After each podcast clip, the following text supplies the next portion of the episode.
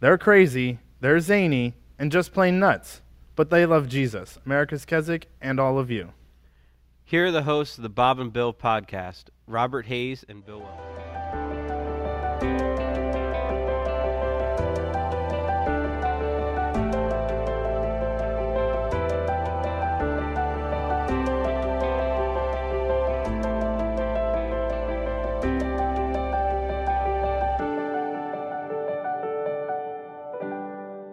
Well, good afternoon. It is Friday, episode 17 of the Bob and Bill podcast.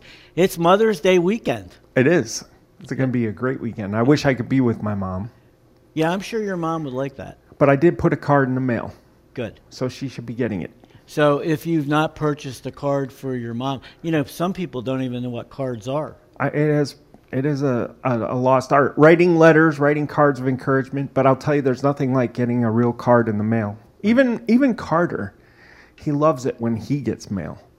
Yeah, you know, my kids have uh, an adopted grandmother, and they like writing to her because when they when they write to her, she sends the money back. so, but if you have a mom that's still on earth and not in heaven, great time to text your mom or call your mom, send her an email, let her know how much you love and appreciate her. So we have Elizabeth playing today. She's going to play "It Is Well with My Soul." Beautiful hymn. Beautiful hymn and very timely for these for the times that we're living in right now. So enjoy Elizabeth and Robert as they share that wonderful Horatio Spafford hymn. It is well with my soul.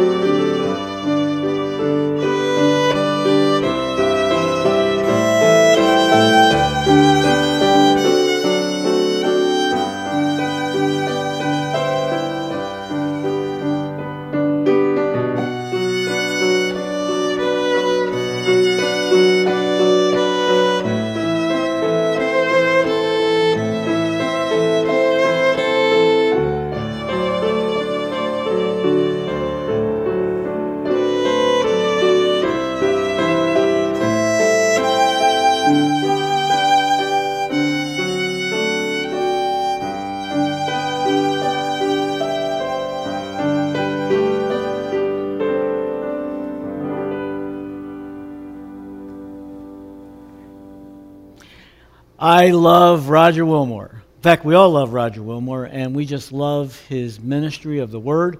And so we're going to listen to part two of the message that he shared on Wednesday. Let's give a listen to our good friend, Dr. Roger Willmore. John 15, verse 1 through 7 I am the true vine, and my Father is the vine dresser. Every branch, what? In me that does not bear fruit, he takes away. And every branch that bears fruit, he prunes it that it may bear more fruit. You are already clean because of the word that I've spoken. Abide where? In me, and I in you. As a branch cannot bear fruit of itself unless it abides in the vine, neither can you unless you what? Abide in me. I'm coming. I am the vine. You are the branches. He abides he who abides in me and I in him bears much fruit. Without, without, without me, you can do nothing. If anyone does not abide in me, is cast out as a branch and is withered, and they gather them and they throw them into the fire and they are burned. If you abide in me, and my words abide in you, you will ask whatever you desire, and it shall be done abide. By the way, that word abide is a good word. It means to stay in. We talk about it's the difference between living in your house and your home and staying in St. Memorial Lodge or somewhere else temporarily. The thing is that a lot of people's Christian life is like hotel living. You check out of one room and go to another and to another and another. You need to build a house and settle down and begin to abide in one place, and that one place is in Jesus. I want to illustrate what I'm talking about because it's important that we understand what it means to be in Jesus, to stay in Jesus, to have a proper indwelling of being in Christ and Christ in us. I, I have to get on an airplane occasionally to go places to, to preach and to minister. I had to do that coming up here on Saturday. I preach in Keswick conventions in Japan, and uh, when I go there, I typically fly from Atlanta to, to uh, Tokyo on a Delta 777 jumbo jet. And um, it's quite a remarkable airplane. And uh, I did a little research on the 777 because uh, I was a little bit concerned a thing so big couldn't really get off the ground. But. Um, I, I, I discovered that when it's fully loaded with passengers and fuel and luggage, that it weighs about 700,000 pounds. I don't know about you, but I'm getting nervous already. I want to tell you what happened in Atlanta Saturday. I'm sitting there waiting for the agent to call for boarding. And before they call for boarding, they always make this announcement, sometimes a couple of times or more, to the, to the passengers. You are allowed two carry on pieces. Women can carry a purse in another bag, men can carry a briefcase in another bag.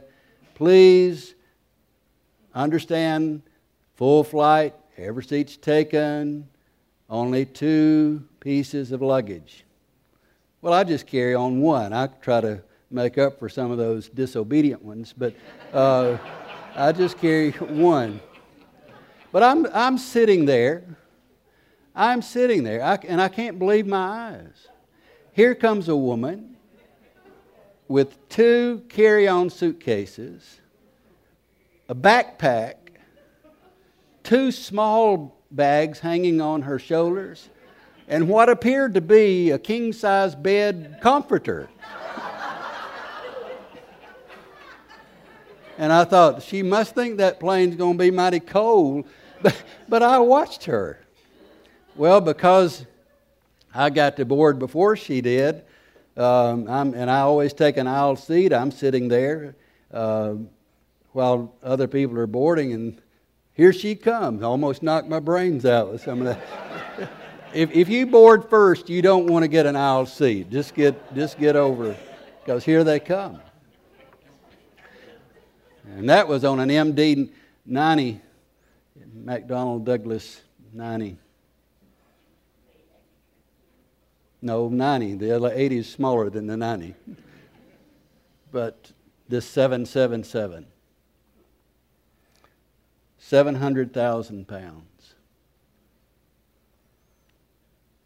And they rev up those engines and begin to hold back that thrust, and then they release it. And in 57 or 58 seconds, that thing begins to lift off the ground. And in just a few minutes, I mean a very few minutes, I'm flying at 39,000 feet in an airplane that weighs 700,000 pounds. You say, how does that happen? Because that, it happens because that plane has built into it by its very design the ability to defy gravity. Now, I didn't say deny gravity, I said defy gravity. It, the, the aerodynamics of that plane give it the ability to just rise, rise, rise, rise. What might seem to be impossible. Now, I say all of that to say this you and I find ourselves in situations on this earth, in our human bodies, in our human lives, that when we try to think, how am I going to get out of this? How am I going to get above this? How am I going to get beyond this? How am I going to rise to this challenge? How am I, go- how am I going to do this? Well, I'm going to tell you something. It will be because God, you are in Christ and Christ can deny the gravitational pull that holds us down. And when we're in Christ, we can go 39,000, 40,000, and keep on going. Do you follow the illustration I'm trying to give here? In Christ. I remember one time years ago, I had a window seat on a flight from Birmingham to Dallas, and I'm sitting there, and a fruit fly came in from somewhere and I'm looking, I'm sitting at the window and I see this little fruit fly crawling around on the window. And I promise you, I could almost see that fly's eyes bulging.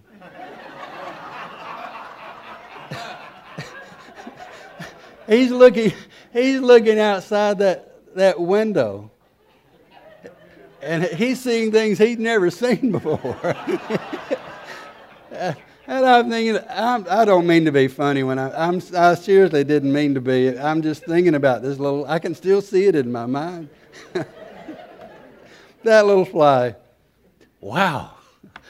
Uh, 20, 25,000 feet. I didn't know it looked like this. But he was enjoying the ride. I'm so thankful for what you and I can experience being at the higher altitudes in Christ. In Christ. In Christ. Please don't forget that. Please don't forget that. So now I need to catch up with where I'm supposed to be in this sermon. How much time is left? A person who is in Christ is a new creation. I'll say just a word about this new creation. There are two words in the Bible for new. One of them means new in terms of time, the other one means new in terms of quality. New in terms of time would be like a, an automobile factory that builds cars, and here they start one end of the assembly line, and there's not much to it, and there's a process, and it goes through this, and it comes out on the other end. And when it rolls out of the factory, it is a new car, new in terms of time. We're not talking about that. That's not the word that Paul uses here. He's using a word that means new in terms of quality. He's using the word that comes out of the picture of Jeremiah going down to the potter's house and seeing the potter make a vessel out of clay, and he's working with that clay, and something happens. There's a pebble, there's something inside that clay, and in the process, the, the, the pottery is marred and scarred, and he has to stop and he starts all over. But he doesn't discard the clay that he was working with. He works with the same clay, but he works with it in a new way, and he takes it and reshapes it, and he makes it and he molds it. And that's exactly what God does with you and me. Some people think that when they get saved, God's going to exterminate their old personality and give them a new personality. I want to tell you something. The Apostle Paul had the same personality after he was saved as he had before he was saved, but it was channeled in a different way. And some of you are thinking, God just needs to change my personality. I need to be a new person. No, God made you the way you are. He made you the way He wants you to be, and He doesn't want to change your personality. God does not make cookie cutter people, He makes individuals. God never makes duplicates. Every person in this room is different. And I'll confess, my struggles in my early years was I felt like I needed to be somebody else because the person I was wasn't a person that God could use, make me somebody else. And I even tried to be somebody else so I could be better useful to God. Then all of a sudden, somebody was smart enough, kind enough, and loving enough to tell me to stop it.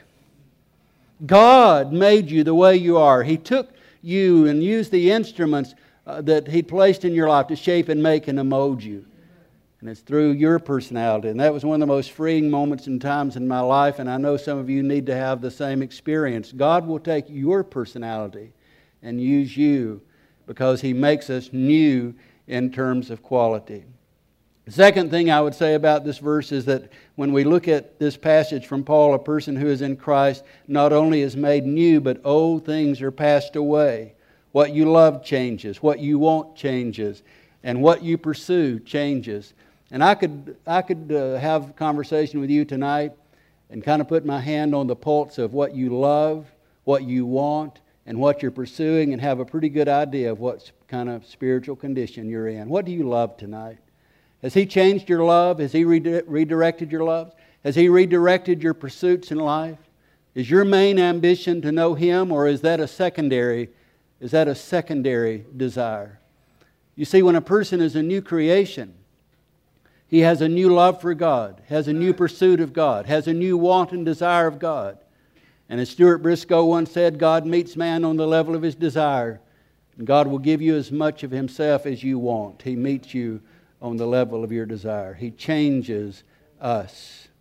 I love Dr. Eric Alexander. He was a frequent speaker at um, the Keswick in England.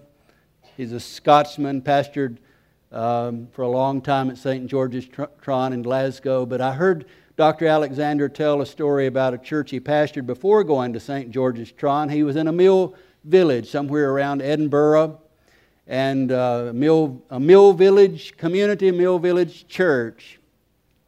And Dr. Alexander said there was a, a time when people began, just started coming to the church. He said they just started coming, and, and people that he didn't know, never seen, never met, and they were coming to the church, and they would come up to him, approach him, and, and say, I, I want to know how to be saved. I want to know how to know Jesus as my Savior. And they were just coming out of those meals and out of the community and just coming to church and saying, I want to know how to become a Christian.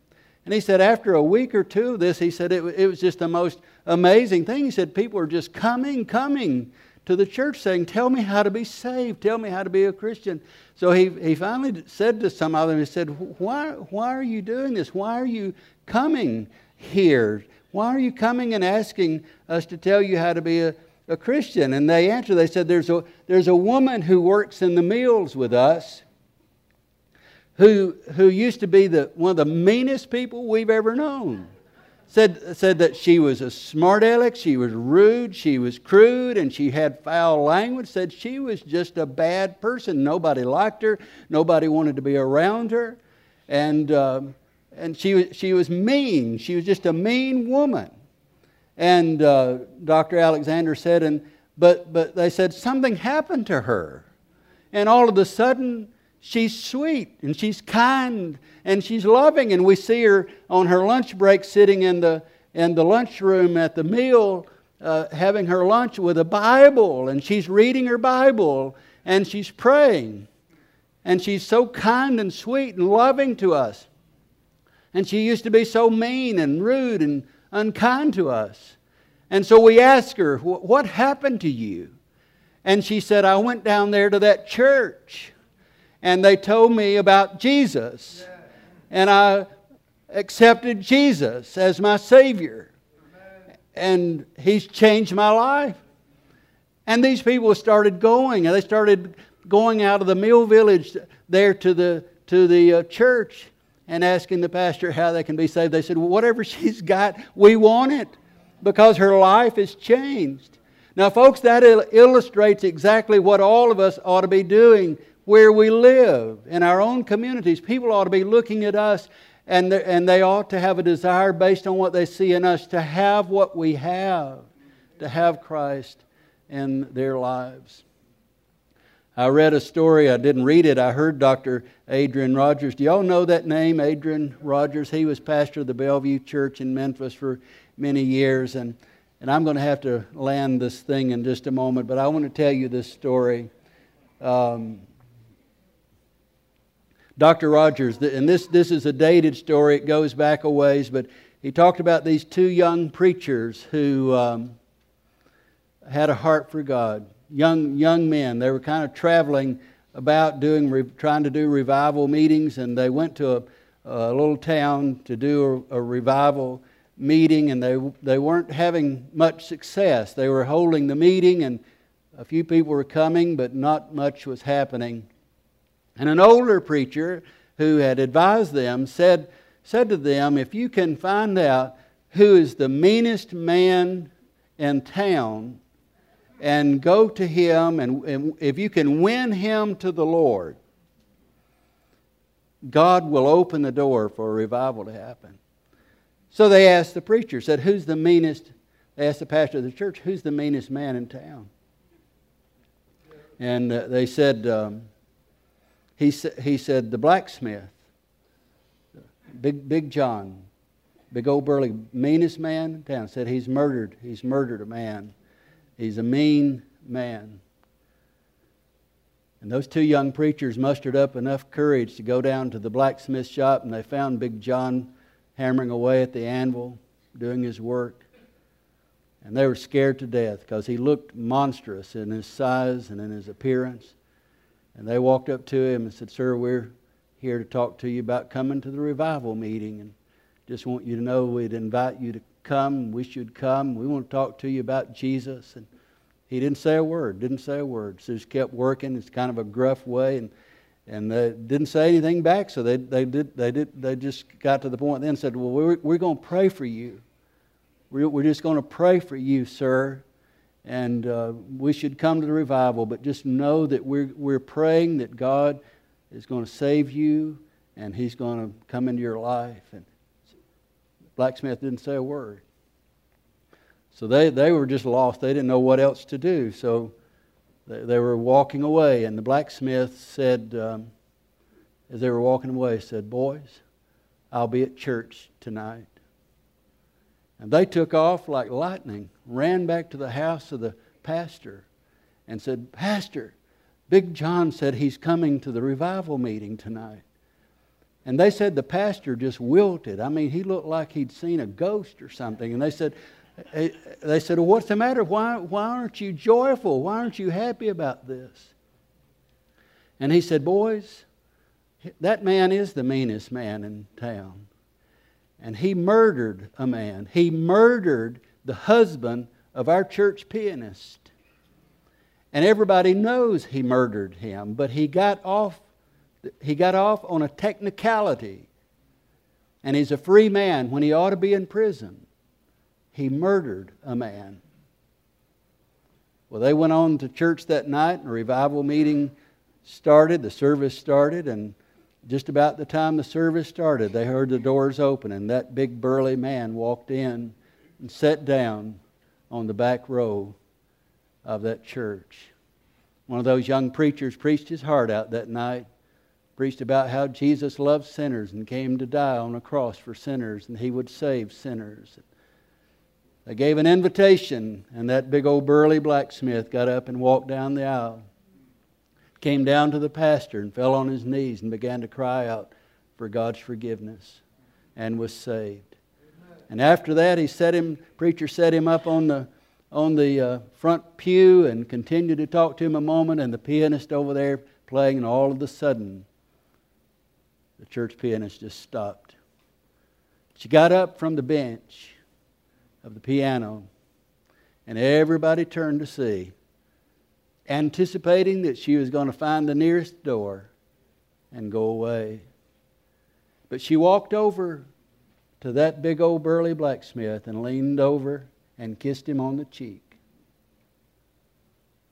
The service ended, and people began to approach her, lined up to see her, and said, How in the world could you be so kind to the man who killed your husband?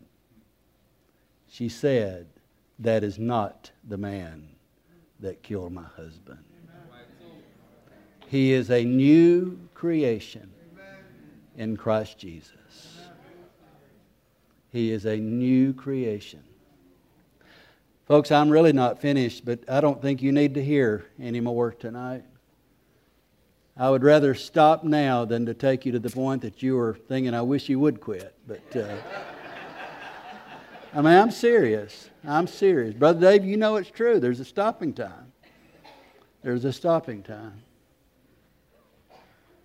I wonder if there's somebody here tonight that's sick and tired of being sick and tired of being in bondage to the old man, to the flesh. And you want to be transformed. You want to be, I wonder how many of you want to be able to say before you leave America's Keswick this week that I am a new creation in Christ Jesus. My old life is past. Jesus said, I will remember your sins no more. The Word of God says, I'll remove your sins as far as the east is from the west. The Bible says, forgiven sin is cast into the depths of the sea. And some preacher said, and God had put up a no fishing sign, leave them there. I was sitting over here just a moment ago thinking in these very thoughts. And I just, I, my mind began to just try, try to comprehend how many sins, how many sins from this very tabernacle have been banished as far away as the east is from this. This very room, men, women coming, young people coming to Christ. Some of them with more baggage than we could imagine, more sin than we could imagine, but leaving this place changed by the power of God. I want, with all of my heart, I want you to know that. God's in the process of making trophies of grace. We've seen trophies of grace. God's in the process of making trophies of grace, more trophies of grace. And sometimes I look at this section right here and I emphasize that God is in the process of making trophies of grace. But listen, sin is sin, and out there He's in the process of making trophies of grace. From the back row to the front row to the pulpit itself, God is in the process of making trophies of grace. Amen? Amen.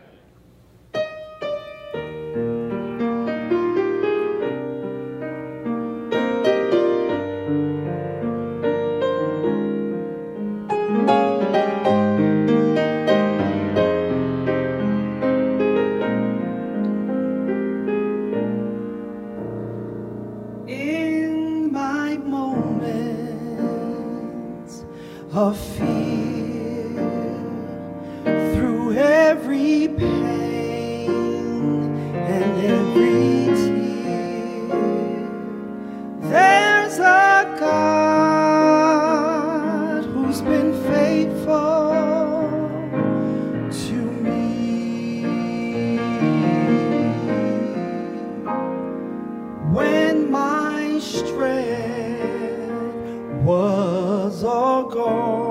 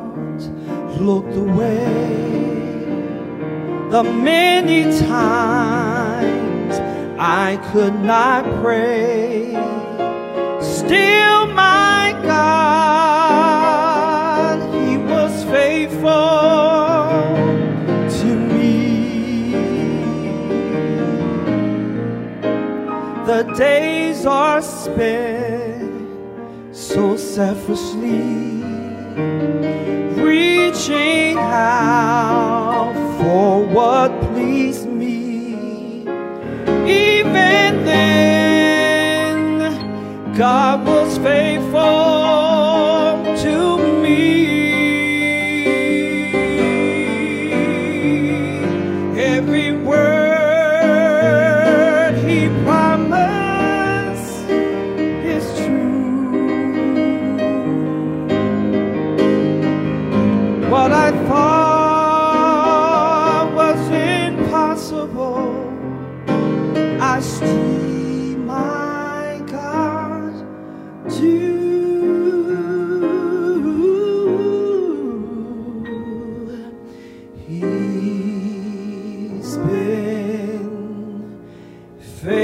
faithful,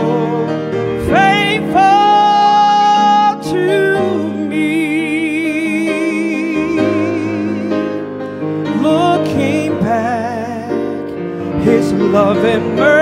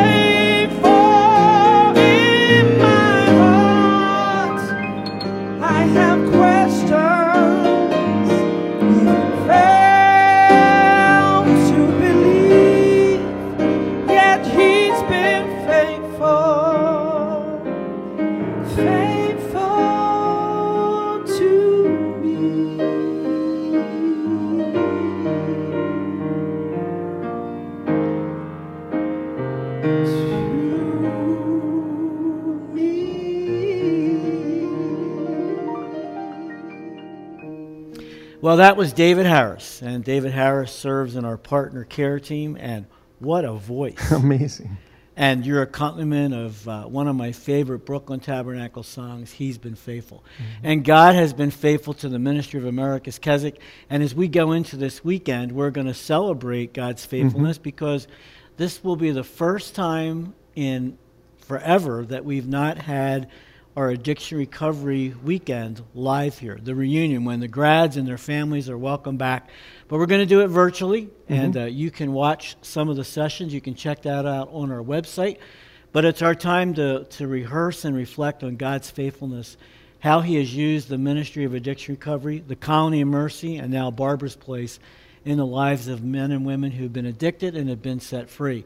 And so we need your support and we need your prayers. Tomorrow's our Family Freedom Walk. Yes, amazing. And that's going to be the first time we're going to do Virtually. that virtually at 11 o'clock. Robert's put together a wonderful celebration of praise. If you'd like to give a sponsorship for the Family Freedom Walk for Bob and me, you can still call 1 800 453 7942, or you can donate online at our website, www.americaskeswick.org. You can join us at 1.30 on Monday for Worship Live. We'd love to have you join us. Thanks for being with us today. God bless you. If you enjoyed today's podcast, let us know. Write us at bwelte at americaskeswick.org, or it'll be in the description below. If you'd like to learn more information about America's Keswick, you can visit our website at www.americaskeswick.org. Join us every Wednesday and Friday at 2:30 for the next edition of the podcast. I'm Zach. And I'm Tyler, and have a good and godly day.